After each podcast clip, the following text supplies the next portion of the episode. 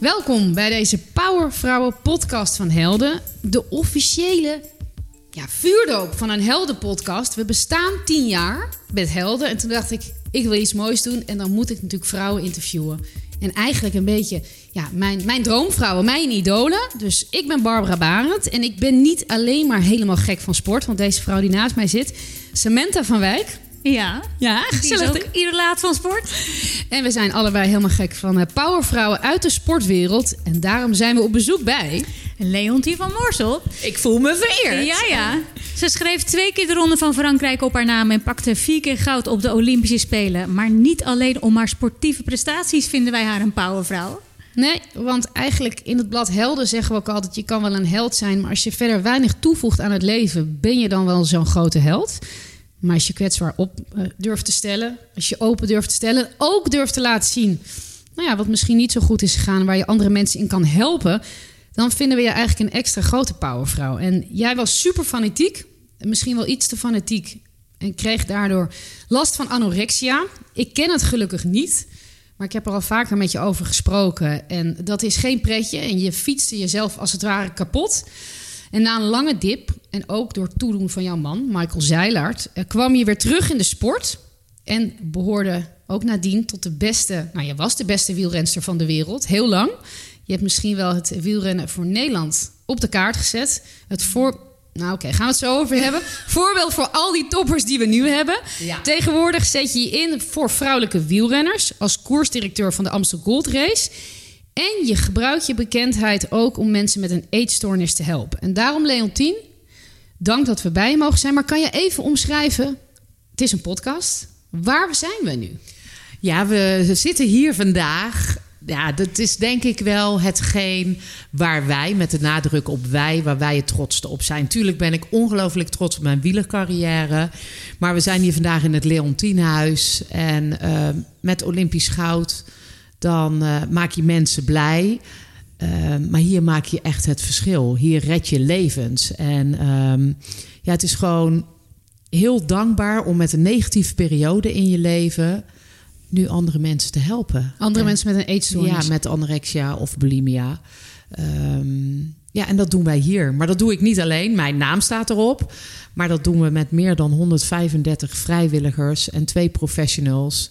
Ehm, dus ja, ik ben heel trots. Heel trots. op- Ja, en, en als je het mag omschrijven, want het is ook echt een huis, hè? Ja. Het is niet een ziekenhuis, wat misschien mensen zullen denken. Het is geen klinische ruimte, het is gewoon een oude boerderij. Maar ik ben ook blij dat je dat zegt. Ja. Want eh, het is inderdaad een huis. En dit is eigenlijk het verlengstuk van de therapie die de familie Zeilaert mij heeft gegeven. Ehm, ik ben uiteindelijk ben ik weggegaan uit Brabant tijdens mijn, ehm, mijn anorexia-periode. En dat is een hele moeilijke beslissing geweest. Want mijn ouders, dat zijn de liefste mensen op. eh, mijn vader leeft niet meer, maar mijn vader en mijn moeder. Ja, die hebben mij zoveel liefde gegeven.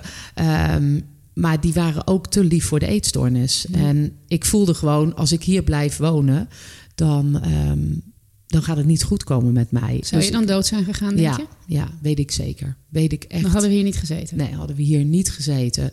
Eh, dus toen heb ik een hele moeilijke beslissing genomen om bij de familie Zeilaert in te trekken. En de familie Zeilaert heeft eigenlijk mij gegeven wat wij hier ook geven: een luisterend oor en heel veel liefde. En dat was ook toen ik bij de familie Zeilaert binnenkwam. Dat voelde goed, dat voelde warm. En daarom ben ik ook blij dat jij zegt: ik stapte hier binnen en het, weet je, het ademt gewoon rust uit. Het is niet klinisch en dat weet ik nu ook zeker, na drie jaar dat wij open zijn, dat is wat mensen die anorexia of bulimia hebben nodig. Op het moment dat jij psychisch in de knoop zit, dan heb jij dat nodig. Gewoon een rustige omgeving. En wat heel erg belangrijk is, een luisterend oor. Mooi. Kan iedereen hier zich zomaar aanmelden om hier beter te worden? Ja, ja. Ik vind eh, geld mag niet een reden zijn waarom je mensen wel helpt of niet helpt. En ehm, ja, iedereen is hier gewoon welkom. Weet je, mensen met, met die, die het financieel makkelijk zouden kunnen bekostigen. Maar mensen die het niet zouden kunnen bekostigen, moeten we dan zeggen van nee, voor jullie is de deur gesloten. Dus iedereen mag hier gewoon binnen. En ehm, Je vecht tegen tranen, lijkt het. ja. ja, weet je dat. Waar denk je nu aan? Want er is volgens mij iets wat in je hoofd waar je aan moet denken dat je tegen die tranen vecht. Nou ja, het is natuurlijk. eh, je, weet je, het is natuurlijk best wel heel heftig. dat er in Nederland op dit moment, je moet je voorstellen, je bent zelf mama, ik ben ook mama, eh, dat je kind een eetstoornis krijgt, dat overkomt een kind, en dat er op dit moment wachtlijsten zijn van drie maanden. Maar op het moment dat je kind stopt met eten en jij moet drie maanden wachten totdat jouw kind uh, de, de zorg krijgt die het, kind op dat moment nodig heeft, ja, dan kan je kind al lang dood zijn. En um, ja, ik, gaan er veel kinderen dood aan anorexia? Ja, er gaan, eh, weet je, er genezen ook heel veel kinderen. Mm. Maar ja, er gaan ook kinderen dood. En uh, ja, het is heel heftig. Het is zo heftig. En eetstoornis heb je ook echt met elkaar. Een, een kind heeft de ziekte, maar een, een totaal gezin gaat daar aan onderdoor. En um, ja, ik vind het mooi dat wij gewoon uh, hier met allemaal heel veel lieve mensen, dat wij heel veel gezinnen op kunnen vangen. En um, ja, dat, uh, ja dat, dat, dat doen we ook doordat bedrijven ons financieel ondersteunen. Uh, want wij krijgen geen subsidie van de overheid of uh, het, verder van fondsen. Um, maar dat is, dat is wel mooi. Dat vind ik mooi. We gaan ook daar nog meer over praten. Het is misschien een beetje een rare overgang, maar we wilden je wat dingen even laten kiezen. Als je oh, dat goed vindt. Ja, tuurlijk. Ja? Ja. Het is niet eng hoor. Mm. Nee, je, nee, je, je, hoeft, je, hoeft, alleen maar te kiezen. Je mag okay. blijven zitten. Oké, okay. nou precies. Oké. Okay. Meedoen met Expeditie Robinson of Heel Holland Bakt? Nee, heel Holland bakt. Ben je ja. zo'n bakker? Nee, helemaal niet. Maar weet je, Expeditie Robinson, weet je, je moet het niet meer. Ik heb natuurlijk gewoon het idee dat je bijna niks mag eten. Nou, dat is niet goed. Dat moet je niet doen. Op het moment dat je een eetstoornis hebt gehad, moet je dat, moet je dat nooit Maar dan kan je dat nooit doen? Nou, ik vind, ik vind het ook niet goed op het moment dat ik dat ga doen. En ik zou daar drie weken verblijven. En ik zou in die periode. Ik heb Edith Bos gezien, zeg maar nadat ze Expeditie Robinson had gewonnen. Ja, die, weet je, die zag er zo getekend uit. Ik vind dat ook geen goede boodschap zeg maar, naar, naar, naar, het, naar de mensen die hier komen. Dan kom ik, kom ik terug en dan ben ik vanaf nu 10, 12 kilo afgevallen. Nee. Maar vind je het programma sowieso niet zo'n goede boodschap? Dat je je zo die kant... Ja, geef maar antwoord, sorry, punt. ja, sorry. Nee, ja, maar nee, niet voor mensen die een eetprobleem hebben gehad, is, is Expeditie Robinson moet je niet doen. Maar Ze voor gewone mensen, bedoel, die geen, niet, niet dat het geen gewoon, maar je begrijpt wat ik bedoel, überhaupt als uitstraling naar de mensen.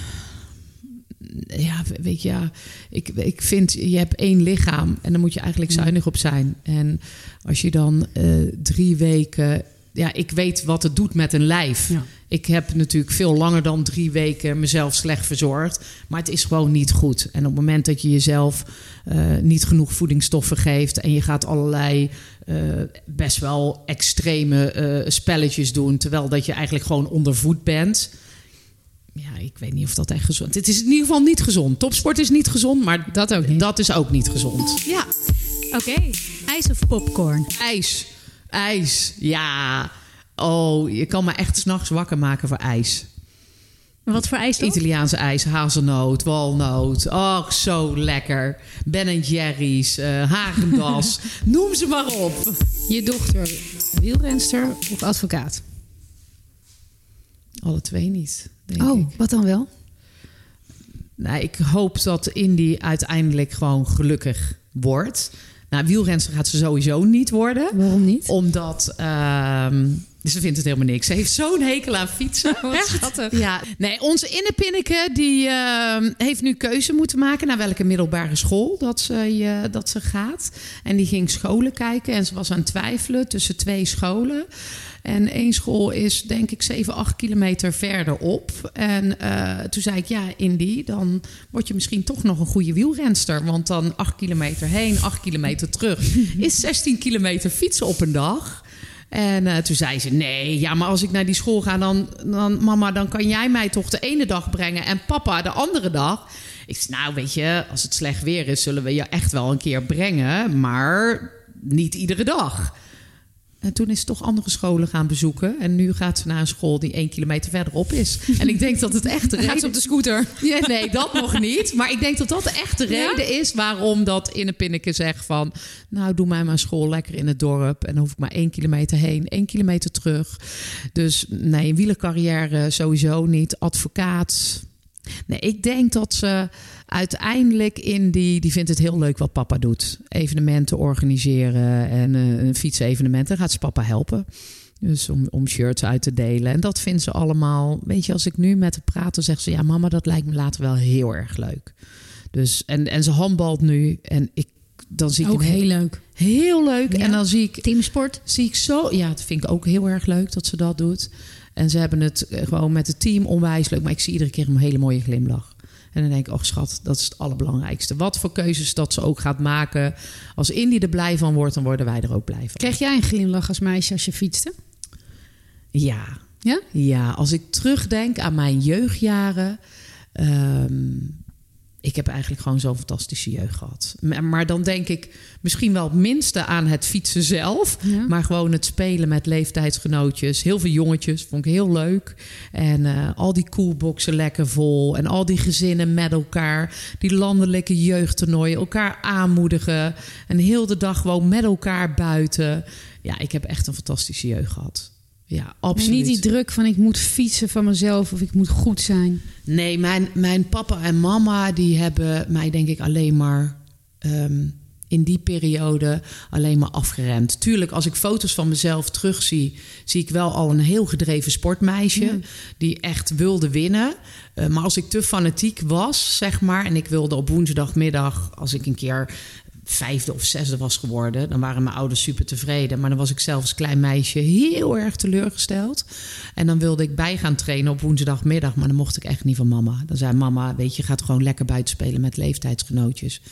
En ja, dat, dat hebben mijn ouders echt gewoon fantastisch gedaan. Ik denk ook dat dat de manier is dat een kind uiteindelijk op latere leeftijd gewoon keuzes gaat maken vanuit de hart. En als je gepoest wordt omdat ouders die droom hebben, ik geloof niet dat dat goed is. Maar kan een kind echt goed worden zonder ouders die een beetje pushen?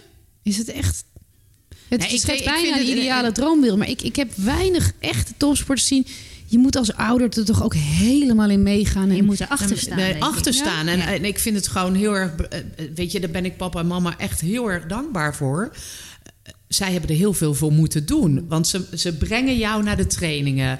Eh, ze zorgen, weet je, die wielerwedstrijden waren door heel Nederland. Die, ieder weekend wordt opgeofferd om jou. Dat besef je niet op het moment dat je kind bent. Maar dat besef ik nu wel. Papa en mama hebben ieder weekend opgeofferd om met mij en met mijn broertje naar het wielrennen te gaan. Ehm, dus ja, dat, ja dat, dat vind ik echt. Dat hebben ze fantastisch gedaan. Maar ze hebben nooit gepusht. Mijn vader ging alleen op de fiets naar de kroeg. En eh, weet je, die hebben ook. Die vonden het leuk dat ik fietste. Maar alles eromheen eh, vonden zij net zo leuk als dat ik dat vond. Ehm, en ik denk dat dat wel de manier is. Op het moment dat Indy eh, eh, voor wielrennen zou kiezen en die kiest nu voor handbal, wij doen het eigenlijk op dezelfde manier. Van Indy, heb het vooral naar je zin. En wil je na die tijd afspreken met je teamgenootjes, doe dat lekker. En ook voor die tijd. Maar dan denk ik, moet een kind van, ehm, van 8, 9, 10, 11 jaar, moet hij al druk voelen? Nee, kind moet al zoveel. Nee. Hoe oud was jij toen je Ik- echt eh, wedstrijden ging rijden? Acht jaar. En ik vind, dan moet het juist op die manier gaan. En niet... eh, Maar jij legde jezelf wel druk op. Je was super fanatiek. ja, toen al? Ja, toen al. Maar dan denk ik, als je ouders dan ook nog eens Ja, extra druk op je goed. schouders... eh, weet je dat, je dat je dat iedere week had gevoeld... en iedere training, dat is toch niet goed? Nee, dan stop je. Dan had ik echt gewoon op het moment dat ik dan 15, 16 eh, was geworden... had ik echt tegen papa en mama gezegd... joh, eh, pakken jullie lekker de fiets. Eh, gaan jullie fietsen, maar ik fiets nooit meer. Ik ga nu ook lekker op de fiets naar de kroeg... maar ik ga nooit geen wedstrijden meer fietsen. Dan mis je toch zoveel van je leuke jeugdjaren... Oké. Ja, we hebben er nog wel een paar. Dansen of zingen? Alle twee niet. ik heb Jammer, we wilden je even vragen of je een dansje wilde doen en gaan zingen. Nee, Nee, joh, ik heb echt. Dans je net zo goed als ik? Ja, ik denk dat wij samen heel goed. eh, ja. Oh, leuk. Oh, ja, dance, dance, dance. Ik denk dat wij een heel goed koppeltje zouden zijn. Nee, ik hoor die beat ook niet. Ik hoor, hoor jij hem? Nou, ik denk dat ik hem hoor, maar mijn vrouw die, die lacht me altijd uit. Want ik denk dus ook dat ik kan zingen. Nou, dan moet ze nog veel harder lachen. En ik ben wel eens gevraagd voor sterren op ijs of dansen op ijs. Of, nou, en toen wilde ik ja zeggen. Ze zei, nou sorry, maar dan ga ik echt direct van... Ja, of je bent niet goed bij je hoofd. Dus je hebt dat wel gedaan, hè? Ja, maar ze zei tegen mij, dat kan je niet doen. Dat is gewoon echt toch lachen. Dan ga je kinderen straks tv kijken. Ja, nou nee, dat wil ik echt niet. Oh, dit is echt heel erg. Gaat Indy natuurlijk ook terug zien. Oh ja, dat is echt, dat is echt Ja, verschrikkelijk. dat heb jij gedaan. Ik heb dat gedaan. Ja, ik heb dat gedaan. Het is een overwinning. Nee, waarom Oh, doe weer je dat een overwinning. Weer een overwinning. Omdat ik echt dacht van ja, weet je, ehm, als je iets niet kan, misschien kunnen zij mij het leren. Eh, Maar het is niet gelukt. En zingen? Nee. Als je nou nu dat, dat Ik Takes Two voor gevraagd zou worden. Nee. Dan krijg je begeleiding van een professional. Ja, maar weet je, die professional die moet mij dan 24 uur per dag gaan begeleiden. En dan Maar dat gaan ze nog... ook doen. Ja, nee, die man en die vrouw, die mij, die coach, nee. Dat vind je gewoon zielig dan. Dat is echt heel zielig. Ja. Nee, en je hebt dat- andere kwaliteiten. We hebben iets leuks voor haar, toch? Oh ja, dat hebben wij. Zullen we dat nu doen? We hebben een videootje. Oh, dat wil ik niet zien. Het Wilhelmus Nee. of karaoke. Nee, iets leuks. Ik heb iets het leuks. allemaal gedaan. Hebben we hem paraat? Ja, dan gaan we eventjes Nee, is leuk. Nee, zetten. nee, nee, nee. Je hebt andere kwaliteiten. Oké. Eh, nee, mooie kwaliteiten. Je hoeft niet Maar te zijn. doe jij er anders nog even eentje? Dan ga ik Ik het doe er nog even eentje. Ja, ja, zeker. Wat voor mannen vind je knap eigenlijk? Mijn eigen vent. Ja. Ik vind mijn eigen vent nog steeds. Echt? Nog steeds. Nog steeds. Wat lief. Ik kan gewoon echt gewoon. Ja, kijk je nog als hij altijd als hij voorbij loopt? Nee, maar gewoon als ik een hele dag weg ben geweest. of een paar dagen weg ben geweest. en ik kom thuis en denk: Oh, lekker. Dat is mijn vent. Ja, dat Lekker. heb ik echt. Ja? Ja, en, en hij is natuurlijk echt gewoon. ehm weet je, we worden natuurlijk allemaal ouder. Maar ik vind ook dat hij gewoon leuk oud wordt. Maar we hebben het ook gewoon echt gewoon leuk samen. Dus ehm, nee, ik vind mijn eigen vent. Ja, ik kan af en toe, ook als we uit eten zijn of we zijn met vrienden. en kan ik echt naar hem kijken. en Denk, ja, ik vind je nog echt steeds leuk. Ik vind Kan je dat- weer opnieuw een beetje verliefd? Nou ja, ja, nou ja, af en toe dan heb ik wel gewoon denk, ja. Maar ook heel vaak gewoon als ik 's ochtends wakker word en ik kruip Ja, tegen Mike schat. aan. Dat Denk, is oh, even lekker, schrikken dat is ik zo op het beeld ben. Hè? Maar eh, op dit moment zit jij in het Leontienhuis eh, voor een interview om wat eh, te vertellen over powervrouwen. En mij hebben ze gevraagd om wat over jou als powervrouw te vertellen. Nou, ik denk dat ik als een van de weinigen ben die jou eh, eh, altijd meemaakt. Altijd mee heeft gemaakt in je carrière, ook na je carrière. En ehm, ja, als er iemand kan beamen dat jij alles altijd met 100% passie en inzet doet, dan ben ik het wel. Eh, de manier waarop je je carrière hebt gedaan, dat heeft iedereen kunnen zien. Weet je, altijd voor het hoogst haalbare. En daar heb je ook die prachtige resultaten mee behaald. Maar als je nu ziet hoe je bijvoorbeeld het Leontienhuis inspireert, waarin je mensen helpt die zo ziek zijn, maar niet alleen gaat om een beetje beter te worden, maar altijd kijken of er niet een stapje meer zeg maar, eh, eh, te halen valt om naar hele genezing toe eh, te streven. Nou, dat is echt eh, bewonderingswaardig. Zoveel energie je daarin steekt. Ehm, de powervrouw thuis mag wel iets minder, want de manier waarop je je huis, huishouden runt, dat is wel een beetje op een level waar Indy en ik het niet altijd kunnen vinden, volgen. Maar eh, dat accepteren we dan toch maar van, eh, van je, omdat we je gewoon geweldig vinden. Hartstikke leuk. Dus eh, snel het interview afmaken en weer snel naar huis komen. Doei! Ah, hij is toch leuk. Heel Hij is leuk. Echt leuk. Hij is echt leuk. Ja. nou, dat is Mike. Maar de powervrouw thuis ben je... Nou, weet je, ik ben wel in alles wat ik doe, sla ik af en toe wel door. Ja. Dat is hier. Af en toe kan je weglaten. Nee, het altijd. Of- ja. Maar thuis ook, weet je. Ik heb ook wel een beetje last van smetvrees. Dan denk ik, oh, Ties, ga leven. Ga leven. Maar dat, ja. Dus ja, hij heeft gelijk. Ja. En de splagaat tussen eh, moeder zijn en werken. Want je bent geen vrouw die stil zit. Nee, dat vind ik wel een hele moeilijke. Maar ehm, doordat wij gewoon een sterk team zijn, ehm, lukt het eigenlijk altijd. Dus eh, ik, ik denk ook als, als, als thuis de basis goed is, ehm, dan is het gewoon mogelijk om al die ballen in de lucht te houden. Hoe moeilijk het af en toe ook is. Want tuurlijk heb je af en toe een schuldgevoel op het moment dat je eh, geld aan het werven bent voor het Leontinehuis. En Indy moet handballen. ehm, en je moet dat dan overlaten aan papa. Terwijl dat ik dat leuke momenten vind om samen te doen. Ik wil eigenlijk geen één wedstrijd missen van, eh, van Innepinneke. Ehm maar ja, dan is Michael weer zo van... eh, Ties, ik ben erbij. En, Ties noemt hij je. Ja, Ties, dat is mijn bijnaam. Ik wilde Ties. vroeger een jongen zijn. Ties of Tines, toch? Tines, Ties, Ja, Tines. Ja. Dus dan is Mike echt gewoon weer van... eh, weet je, volgende week ben jij er weer bij. En eh, ja, dus eh, weet je, als je dan niet een sterke vent eh, naast je hebt staan... eh, dan, dan zijn dat momenten zijn hele moeilijke momenten. En dan denk je, oh, doe ik het allemaal Ja. wel goed? En hij geeft je dan gelijk weer gewoon een goed gevoel. Van, eh, weet je, je doet dit nu goed voor het Leontinehuis. En je, je bent, als je er bent, ben je een, een leuke en een goede mama. En volgende week, dan zijn we samen weer bij die wedstrijd. Dus het is goed. En, en dat is gewoon fijn. Is het stom eigenlijk dat ik die vraag stel als vrouw aan een vrouw? Zouden we die aan een man ook stellen? Dat vraag ik nou wel af. Is toch raar? Eigenlijk moeten we dat... Nou ja, dit is een podcast voor vrouwen, maar in iedere Ja. man ook. De spagaat tussen vader en werken. Ja. Dan gaan we dan ook gewoon... Nou ja, ik denk dat het heel erg ouderwets is om gewoon te denken...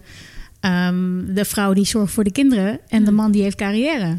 Anno 2019 hebben vrouwen natuurlijk ook Ja. gewoon een carrière. En, mannen zorgen ook, voor kinderen. Ja, ook dat. Ja, en, ja. En, en, en als dat, ik denk gelijkwaardigheid in een relatie, dat dat het allerbelangrijkste is. Dus op het moment eh, dat Michael een drukke periode heeft. Dan, eh, dan zorg jij gewoon dat het thuis gezellig is en dat alles gewoon doorgaat. En eh, ja, dat je bijspringt waar je, waar, je, waar je bij hoort te springen.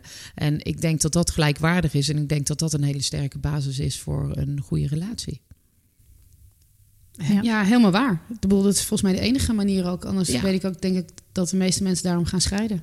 Omdat... Omdat dat dan Niet zo weg is, is. ja. Dat is het, het, het, hetzelfde als dat eh, Michael vijf jaar geleden zei van... eh, Leontien, we hebben jarenlang een vrouwenteam gehad... maar mijn droom is om toch in het wielrennen te blijven... maar te kijken of dat het mogelijk Mm. is om een professionele mannenploeg op te starten... Ja, dan had ik heel egoïstisch kunnen zijn en kunnen zeggen: Ja, ik ben nu wel klaar met het wielrennen. En, maar dan denk ik van: Nee, weet je, dit is zijn droom. Hij heeft altijd gewoon gezorgd dat ik mijn dromen waar kon maken. En, en nu is het zijn tijd. En als hij dan vaker een weekend weg is, dan is dat zo. Maar ik had mezelf heel egoïstisch gevonden als ik had gezegd: van ja, maar dat gaan we niet meer doen.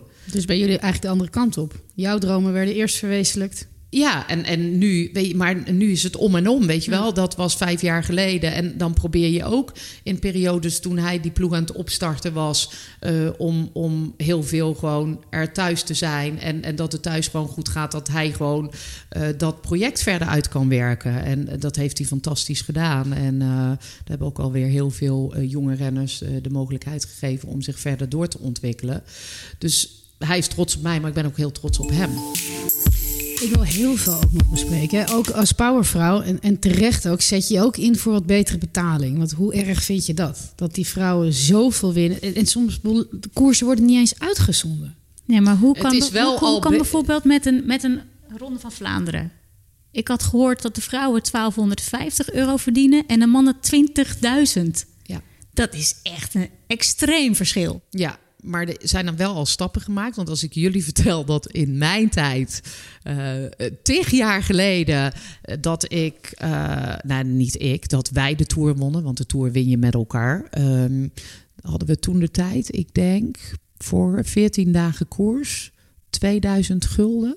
En dat moest verdeeld worden tussen zeven rensters. Dus Het hele een- team? Ja, het hele team.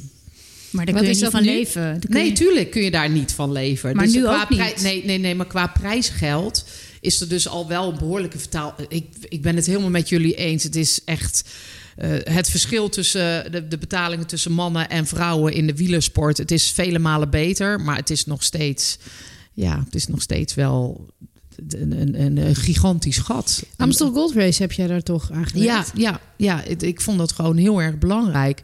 Ik, ik vind het belangrijk dat het prijzengeld.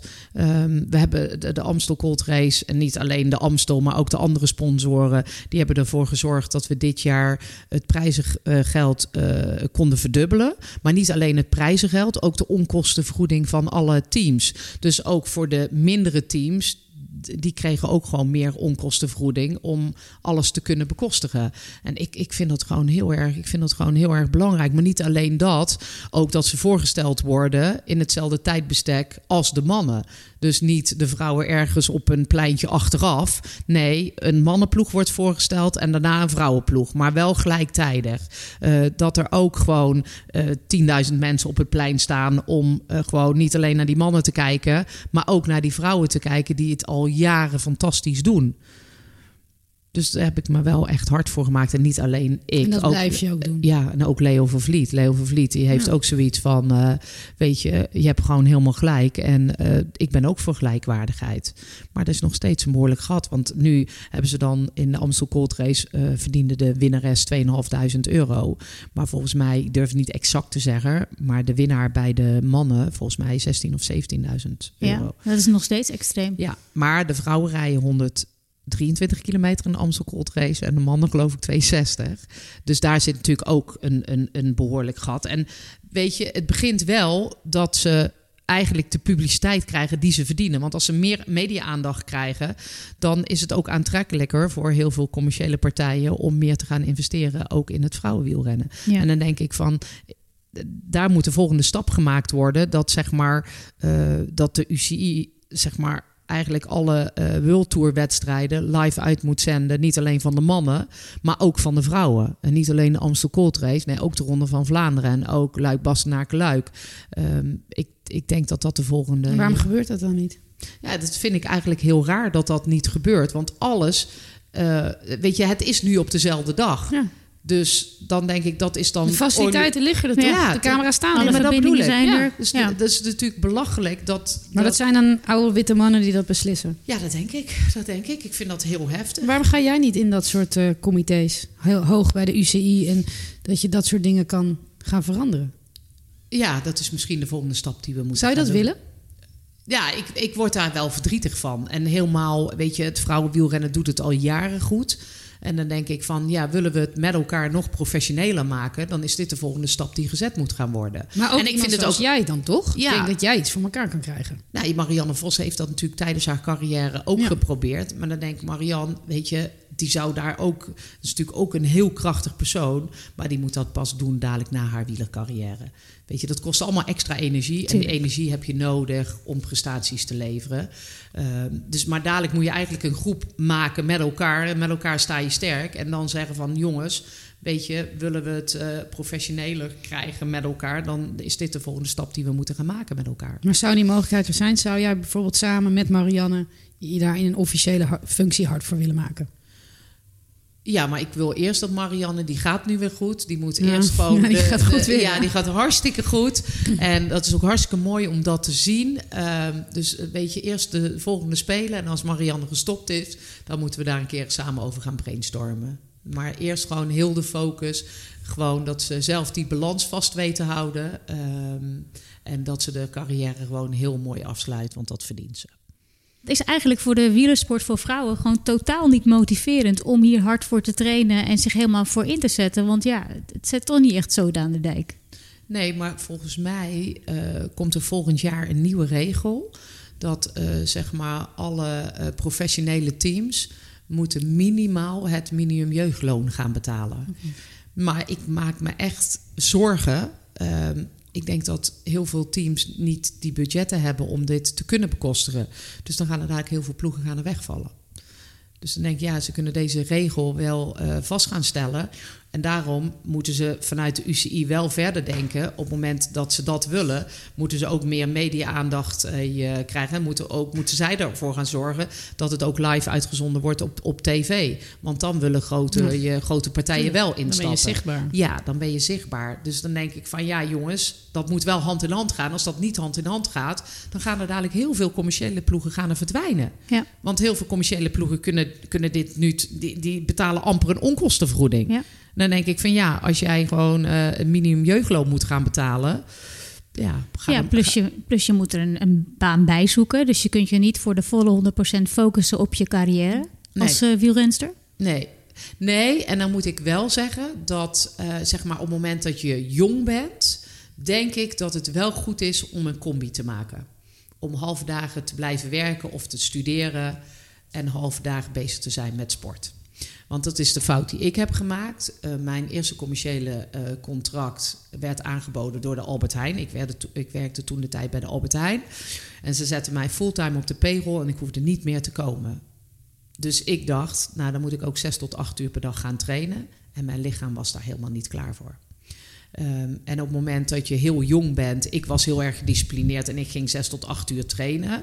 Eh, maar op het moment dat je dat niet hebt en je hebt gewoon structuur, Dat je gewoon opstaat en je gaat eerst drie, vier uur werken of drie uur, vier, vier uur bezig zijn met een opleiding. Vervolgens pak je je lunch en, en eh, doe je je training. Ik denk dat dat voor jonge topsporters vele malen beter is dan eh, gewoon fulltime bezig te zijn met, eh, met wielrennen. Niet alleen wielrenners, als ik je zo hoor, maar überhaupt topsporters. Ja. Nou ja, je ziet het natuurlijk ook bij de hockeydames. Volgens mij kunnen zij ook nog niet leven van. Uh, nee, maar ook niet hockey. volgens mij. Ik bedoel, volgens mij maakt het niet eens uit of je ervan kan leven, toch? Nee. Nee, jij gewoon voor jonge Sowieso. topsporters. Nee, ik denk gewoon voor Ook jonge voor voetballers bij wijze van Nee, spreken heel voor- jong zijn. Maar ik denk dat het altijd goed is om iets ernaast te blijven Ja. doen. Gewoon, ehm, eh, gewoon ook om een beetje in het leven te blijven staan.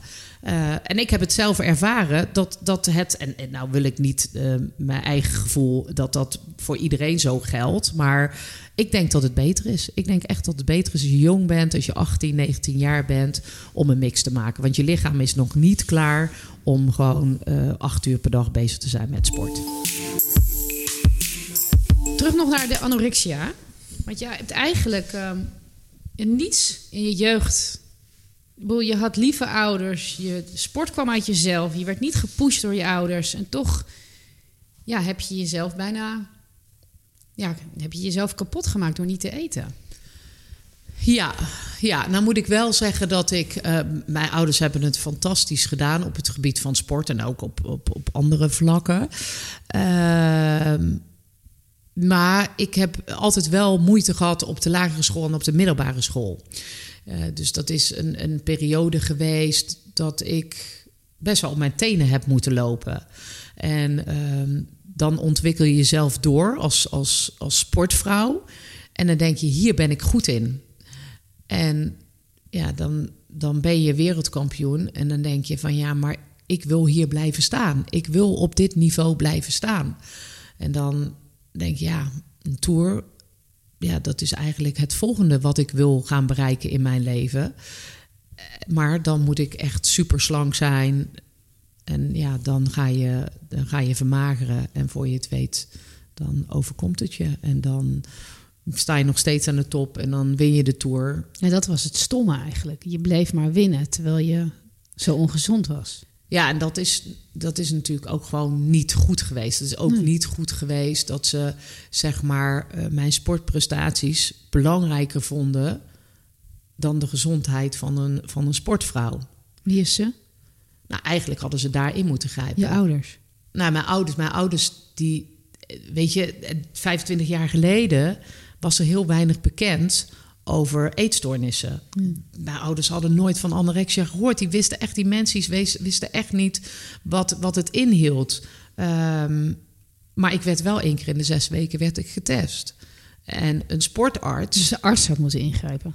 Nou ja, nu achteraf denk ik van als er iemand in had moeten grijpen, ja, dan, dan had de sportarts in moeten grijpen. Ik werd daar één, keer in de zes weken werd ik getest en die zag ehm, dat het fysiek steeds slechter met me ging. En niet alleen fysiek, maar er zat ook een hele andere Leontien. Er zat niet meer die spontane Leontien.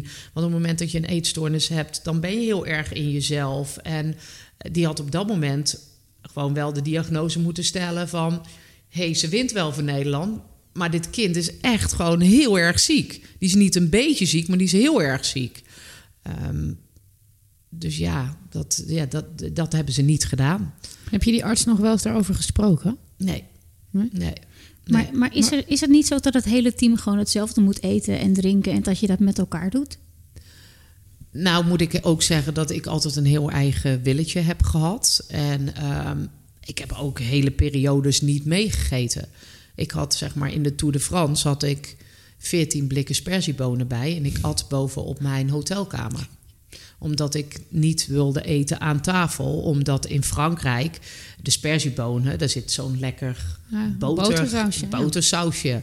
Eh, Heerlijk, maar niet op het moment, eh, weet je, boter. En eh, voor iemand die anorexia heeft, dat, ja, dat mocht niet. En, ehm, maar die sperziebonen uit blik, die koude sperziebonen in blik, die at ik dan wel met een appeltje. En dat at ik dan s'avonds op mijn kamer.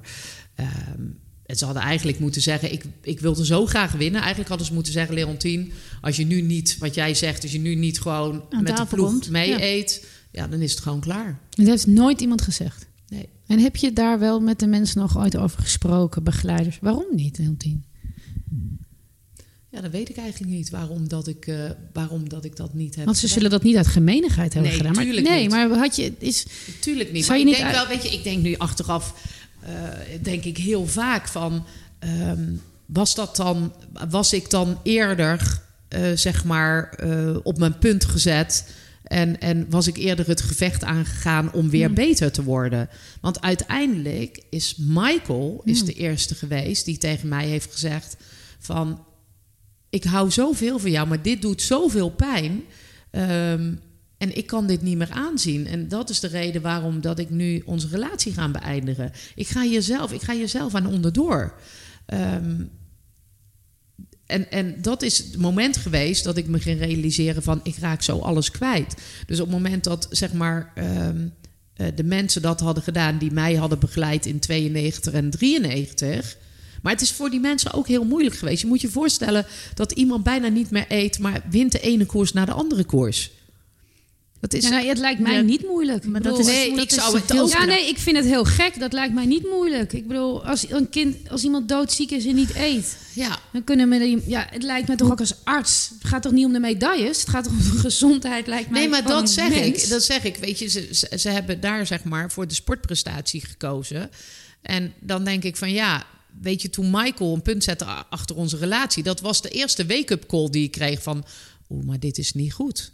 Ik, tuurlijk voelde ik al heel lang dat ik niet goed bezig was. En ik voelde ook eh, dat het fysiek steeds slechter met me ging. Maar dat was, dat was de eerste die gewoon eerlijk tegen me was. Net als eigenlijk met drugsgebruik durven mensen ook niet eerlijk te zijn vaak. Hè? Nee, en Als hij, om tegen je te zeggen, volgens mij zit je aan de drugs, durven Ja. mensen denk ik ook niet. Heb je wel zorgen gemaakt om huidige wielrensters of wielrensters na jou? Dat je dacht, ja, mij, ja. Signaleer Ja? je dat? ja. En? Bij wie kun je dat signaleren? Ik heb bij Marianne heb ik echt gewoon me heel erg zorgen Ja. gemaakt. Omdat ik. Eh, zij is ook super gedreven. En haar grootste talent is ook om meer te doen dan haar naaste concurrenten. En ik heb echt gewoon wel beelden van haar gezien. Hoe zij naar eten keek, naar een wedstrijd. Met ook gewoon ogen die helemaal achter in haar hoofd stonden. Van zo'n lege blik. Dat ik denk, oh schat. Ik heb echt een paar keer echt op het punt gestaan. Dat ik dacht van ja, ik ga je bellen. Ik ga je bellen. Ik, ik heb dat niet gedaan. Maar dan denk ik van ja, weet je, ze zullen in die twintig jaar toch wel geleerd hebben van hetgeen wat er bij mij fout is gegaan. Maar ik heb bij Marianne wel eh, een aantal keer gehad. En toen hoorde ik wel, ik heb nog één keer eh, een van haar begeleidsters eh, je gebeld. En, en toen hoorde ik wel dat ze vanuit het NOC, NSF mensen in hadden laten vliegen naar de Ronde van Italië. Een voedingsconsulent die met haar ehm, dingetjes op een, op een rij heeft, je heeft gezet. Hierom, omdat ze zich ook zorgen maakten. Ja, ja, ja, ja. Ik heb een vriendinnetje van mij van vroeger, waar ik vroeger heel veel mee heb gefietst. Die begeleidt haar nu. En die heb ik, eh, ik denk zes, zeven jaar, vijf, zes jaar geleden wel gebeld toen het slecht met haar ging. Van, gaat het goed? Ik maak me zorgen. Dus dat heb je wel gedaan. Ja, ja. En toen hoorde ik via via dat, er, eh, dat ze vanuit het NOC-NSF er al mee bezig waren. Waarom vind je het zo moeilijk om iemand zelf te bellen als je juist zo graag mensen wil helpen? En dat je, je, moet- je moet bijna huilen als je dan Ja, nee, weer tranen over Marianne. Omdat Ja. je, je voelt jezelf, denk ik, als je naar de keek. Nou, ik voelde echt, daar voelde ik bij Marianne, voelde ik wel dat ik denk van, oh meisje, maak alsjeblieft, weet je, het overkomt je. ehm, maar gewoon dat je, dat je niet wil dat zij voelt wat je zelf hebt gevoeld. Ik, heb me, ik heb me zo eenzaam en zo rot gevoeld, zeg maar, in, in, in die periode. Dat ik denk, ach. En ook die keer toen wij het interview hadden van de Blad Helden ehm, denk ik, oh, ik ben zo blij dat ik, dat ik aan de andere kant zit. Dat ze bestelden en dat alles zonder saus en zonder dat ik denk, oh, ik ben blij dat ik gewoon lekker weer mijn eten smaakvol eh, durf te eten. En dat ik geniet van eten. Dat, was ook weer zo'n moment dat ik echt, dat ik echt zoiets. En toen zag ze er gelukkig wel weer fysiek wat beter uit. Maar ook dat ik dacht van, oh, ik ben blij dat ik gewoon weer lekker mag eten. Gewoon van mezelf. eh, Maar zij dat- mocht dat toen ook. En, en toch vond je het op dat moment moeilijk om haar even te pakken, een knuffel te geven. Zeg Marian, Ja, laten we eens even een, een uurtje. Ja, Af- ja, maar wel ook daar had ik wel weer. eh, het deed me wel goed dat ik, dat ik zag dat. En het deed me niet goed dat ze alles bestelde zonder saus. Maar wel dat ik zag dat, dat ze fysiek er weer een stukje sterker uitzag. Maar ik, weet je, en ik moet ook wel zeggen. eh, we moeten natuurlijk ook niet vergeten dat topsport is wel topsport. En, en eh, eh, gewoon verantwoord en gezond eten. Ze at wel. Ze had gewoon volgens mij een stukje zalm. En, maar toch is dat dan wel, als je iemand dan zo ziet zitten en, en je zit lekker in een restaurant. En volgens mij was het een rustige periode van haar. Dat ik denk, joh man, neem lekker met saus. en pak ook lekker een paar frietjes erbij. Eh, dat. En ik hoop uiteindelijk als ze stopt met de topsportcarrière of in rustige periodes, dat ze dat nu wel gewoon doet. Ehm, en durft, zonder zich schuldig te voelen. Maar hebben wielerploegen tegenwoordig niet allemaal een voedingscoach achter zich staan? Ja. Waarin ze gewoon begeleid worden van oké, eh, zorg voor je, je eiwitten, je vetten, dat is belangrijk. Eh, koolhydraten, eh, goed eten, liever de glutenvrije, want die verteren je darmen beter. Kun je sneller weg. Nee, volgens mij iedere grote je World Tour ploeg werkt met een, je, met een voedingsconsulent. En, en ja, dat is allemaal heel erg uitgebalanceerd. Ehm, Maar toch kan het. Dat je te weinig eet. ja. Ja, maar sommige, weet je, heel, heel eerlijk, als ik Vroom zie rijden, dan zie ik ook niet een, een, een, een wielrenner waarvan ik denk van. Ja, dit is heel erg gezond. Als ik hem zie rijden in een Tour de France, zo. eh, Toen, eh, een aantal jaar geleden, toen hier de eh, het proloog startte in, in Utrecht. Ja, ik dacht net of ik mezelf zag rijden. Met die knietjes zo helemaal naar binnen en zo breekbaar. Dat ik denk van, pff, ik weet het niet hoor. Maar dit is, ik Dan gaan bij jou ook de alarmbellen aan. een beetje wel. Als ik dat dan zie, dan denk ik van, nou, ik hoop dat je het op een verantwoorde manier doet. En eh, Is daar niet nog een taak voor jou weggelegd? Om andere mensen, ook in de sport. nou, ik, doe, ik heb eh, pas wel ook een lezing gegeven eh, bij, de, bij, de, bij de Turmbond. Zijn natuurlijk ook Ja, allemaal ook kwetsbaar. heel kwetsbaar judo. Dus heeft natuurlijk ook met gewicht. Als je net Ja. in die onder de, de lichtgewichtklasse en, en dat je moeite hebt om iedere keer die strijd aan te gaan, om op dat gewicht te komen. Ja, er is nog wel, er is nog, eh, weet je, maar nogmaals, topsport is wel balanceren op het randje, maar je moet zorgen dat je blijft balanceren. En ook dat je, dat je sommige periodes streng bent voor jezelf. En, en, en dat je eh, wat minder vetten en, en, en wat minder suikers binnenkrijgt. Maar je moet zorgen dat je die balans weet vast te houden. Je mind heeft ook af en toe gewoon lekker friet nodig met mayo. En af en toe gewoon lekker een appelpuntje met een klodder slagroom. En dat is dan misschien niet zo goed voor je body, maar wel voor je mind. Nou ja, als, ik, als ik zie hoe Laurens Dam het aanpakt. Ik weet niet hoe hij het aanpakt. Oh, nou, dat is Mr. Barbecue. Die neemt overal zijn barbecue set mee naartoe. en die gaat voor het hele team hamburgers staan bakken. ja, heel goed. Als hij, als hij dan ook wel af en een gewoon- biertje erbij. Ja, als die af en toe ook gewoon lekker sausje en zo. Maar ja, Laurens ten Dam is natuurlijk ook... Volgens mij zijn verbranding ligt heel mega hoog. Want als je hem af en toe ziet in, in, in sommige periodes... dan is die ook graad en graad mager. Dat ik denk van nou, gooi jij alsjeblieft twee hamburgers erop. Of drie. En, en ook lekker wat saus. Eh, Dus eh, ja, ja. Iets anders. Ehm, we zitten hier in het Leontienhuis. Je zei het helaas eh, zo dat veel anorexia-patiënten met seksueel misbruik te maken hebben gehad. Dat Ja. klopt. Ja, nou ja, er zijn hier bezoekers.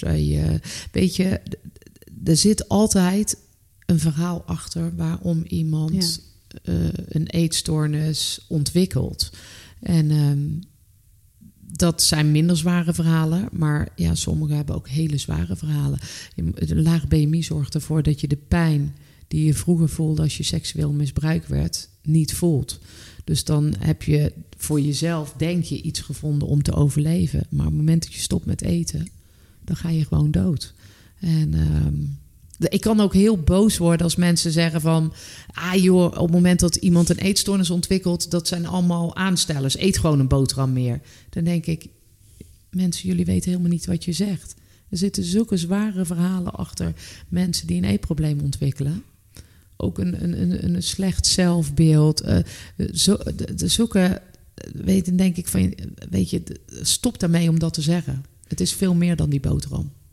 Is Instagram gevaarlijk voor jonge meiden? Ja, en Instagram, laten we heel eerlijk zijn. eh, sommige mensen gebruiken Instagram om gewoon een reëel beeld te schetsen. Maar heel veel, dat is geen reëel beeld. Dan denk ik, laat alsjeblieft gewoon ook gewoon uh, de mindere leuke dagen. En gooi niet overal een filter overheen. En zeg ook gewoon eens van, weet je, ik heb een bad hair day of uh, dat. Dan denk ik van, en, en sommige jonge meisjes die heel onzeker zijn, zijn daar heel gevoelig voor. Want die denken, ja, maar dat is perfect. Dan denk ik van, nee, alleen die foto, die maken zij perfect. En wat is dan perfect? Ja, maken elkaar helemaal gek. Ja, dus Instagram is echt uh, je ik zou mensen echt willen verzoeken, weet je, laat, laat ben gewoon eerlijk, ook op Instagram. En je dochter, maak je daar... Uh, ja, die is bijna twaalf. Ben je extra bezorgd, ook gezien je eigen achtergrond? Ja, ja, tuurlijk ben je... Het is een, een gevoelig kind. Um, maar ik denk dat wij als ouders ook wel een belangrijke rol hebben. Um, dat je gewoon als ouders ook gewoon het goede voorbeeld geeft. Mm. Um, ook op het gebied van eten. Als jij thuis een mama hebt zitten die, ehm, die alleen maar aan het lijnen is en alleen maar bezig is met uh, dit is gezond, dit is niet gezond. Ja, en een kind is daar gevoelig voor. Dat is niet goed. En, en moeders, dochters. Ja, een dochter die, die plaatst mama toch op, op een voetstuk en die kijkt heel erg naar mama. Als ik nu nog een eetgestoord gedrag zou hebben, ja, dat zou niet goed zijn voor Indy. Maar ja, wij doen gewoon, wij zeggen altijd: doe maar lekker normaal. En gewoon van alles een beetje. Die schijf van vijf hebben ze niet voor niks uitgevonden.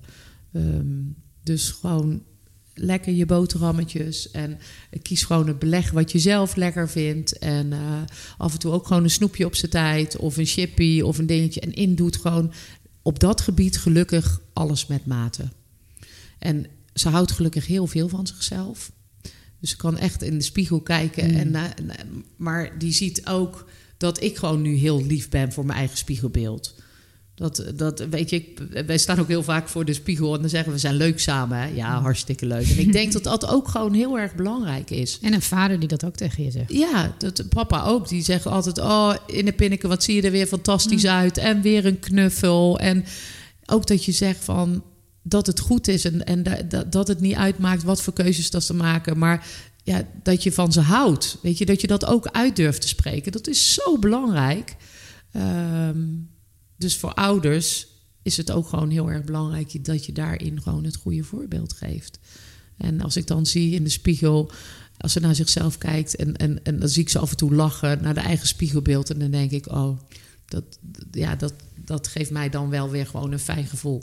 Dat ik weet van, ja, je houdt van jezelf. En dat is gewoon heel erg belangrijk. En je kijkt naar jezelf gewoon van goed is goed. En dat, dat vind ik met mijn achtergrond, vind ik dat heel fijn om te zien. Wat is het belangrijkste nog voor jou in het leven? Het belangrijkste voor mij is dat, dat in die ook al uh, gebeuren er moeilijke dingen in het leven. Uh, dat ze uiteindelijk gewoon wel recht overeind blijft staan. En als Indie gezond blijft en mensen waar je veel om geeft. Weet je, ik zeg altijd alles is te koop, maar dat is niet te koop. En um, ja, ja dat, dat vind ik denk ik het allerbelangrijkste is. En dat ze gewoon uh, de keuzes die ze maakt, dat ze daar gelukkig van wordt. En dat ze die maakt vanuit haar hart, omdat zij er blij van wordt. En ik word het blijste weer van Indische glimlach. Dan denk ik van. Uh, dus uh, dat is voor mij het allerbelangrijkste: dat zij zo in het leven blijft staan met die mooie glimlach, zoals zij nu in het leven staat. En, en hier, dan denk ik van. Heel veel mensen halen hier inspiratie uit. Om, hier is het Leontienhuis. Hier is het Leontienhuis waar we nu zitten. Um, maar ja, dit is in de, in de, in de provincie Zuid-Holland, gemeente Zuidplas. En ik zou het heel mooi vinden dat in iedere provincie in Nederland mensen met e-problemen een veilige plek vinden. Overal dus hoe mooi, zou, hoe mooi zou het zijn? Nou, er hoeft nog eens geen Leontien. Weet je, mijn naam hoeft er niet op te staan. Maar weet je, de liefde die ze hier krijgen van alle lieve vrijwilligers. Um, ja, dat, dat zou in iedere provincie gewoon eigenlijk thuis horen. En dat we met elkaar, zeg maar, anorexia en bulimia de wereld uit kunnen helpen. Is, is, het ja. is het überhaupt te genezen, anorexia? Of blijft het toch altijd een beetje op de loer liggen? Hier zit het voorbeeld. Hier zit het voorbeeld. Ik ben heel eerlijk. Ik had, zeg maar, op deze vraag had ik gewoon zeven, acht jaar geleden geen eerlijk antwoord durfde te geven. Want dus na mijn, uh, na mijn wielercarrière, mijn leven ging echt gewoon fantastisch. Weet je, uh, uh, je wordt mama, je bouwt samen een zaak op. Ik ben gelukkig met Michael. Ja, totdat ik zeven, acht jaar geleden mijn beste vriendje verloor. Plotseling 33 jaar. En dat is een moment, dan moet je aan de slag met alle handvaten die je hebt geleerd. En dan moet je leren praten over je emoties. En op het moment dat zoiets gebeurt, dan mag je verdrietig zijn. En dan mag je uh, even teleurgesteld zijn en boos zijn en het eruit gooien. Maar stoppen met eten krijg ik Ricardo niet terug.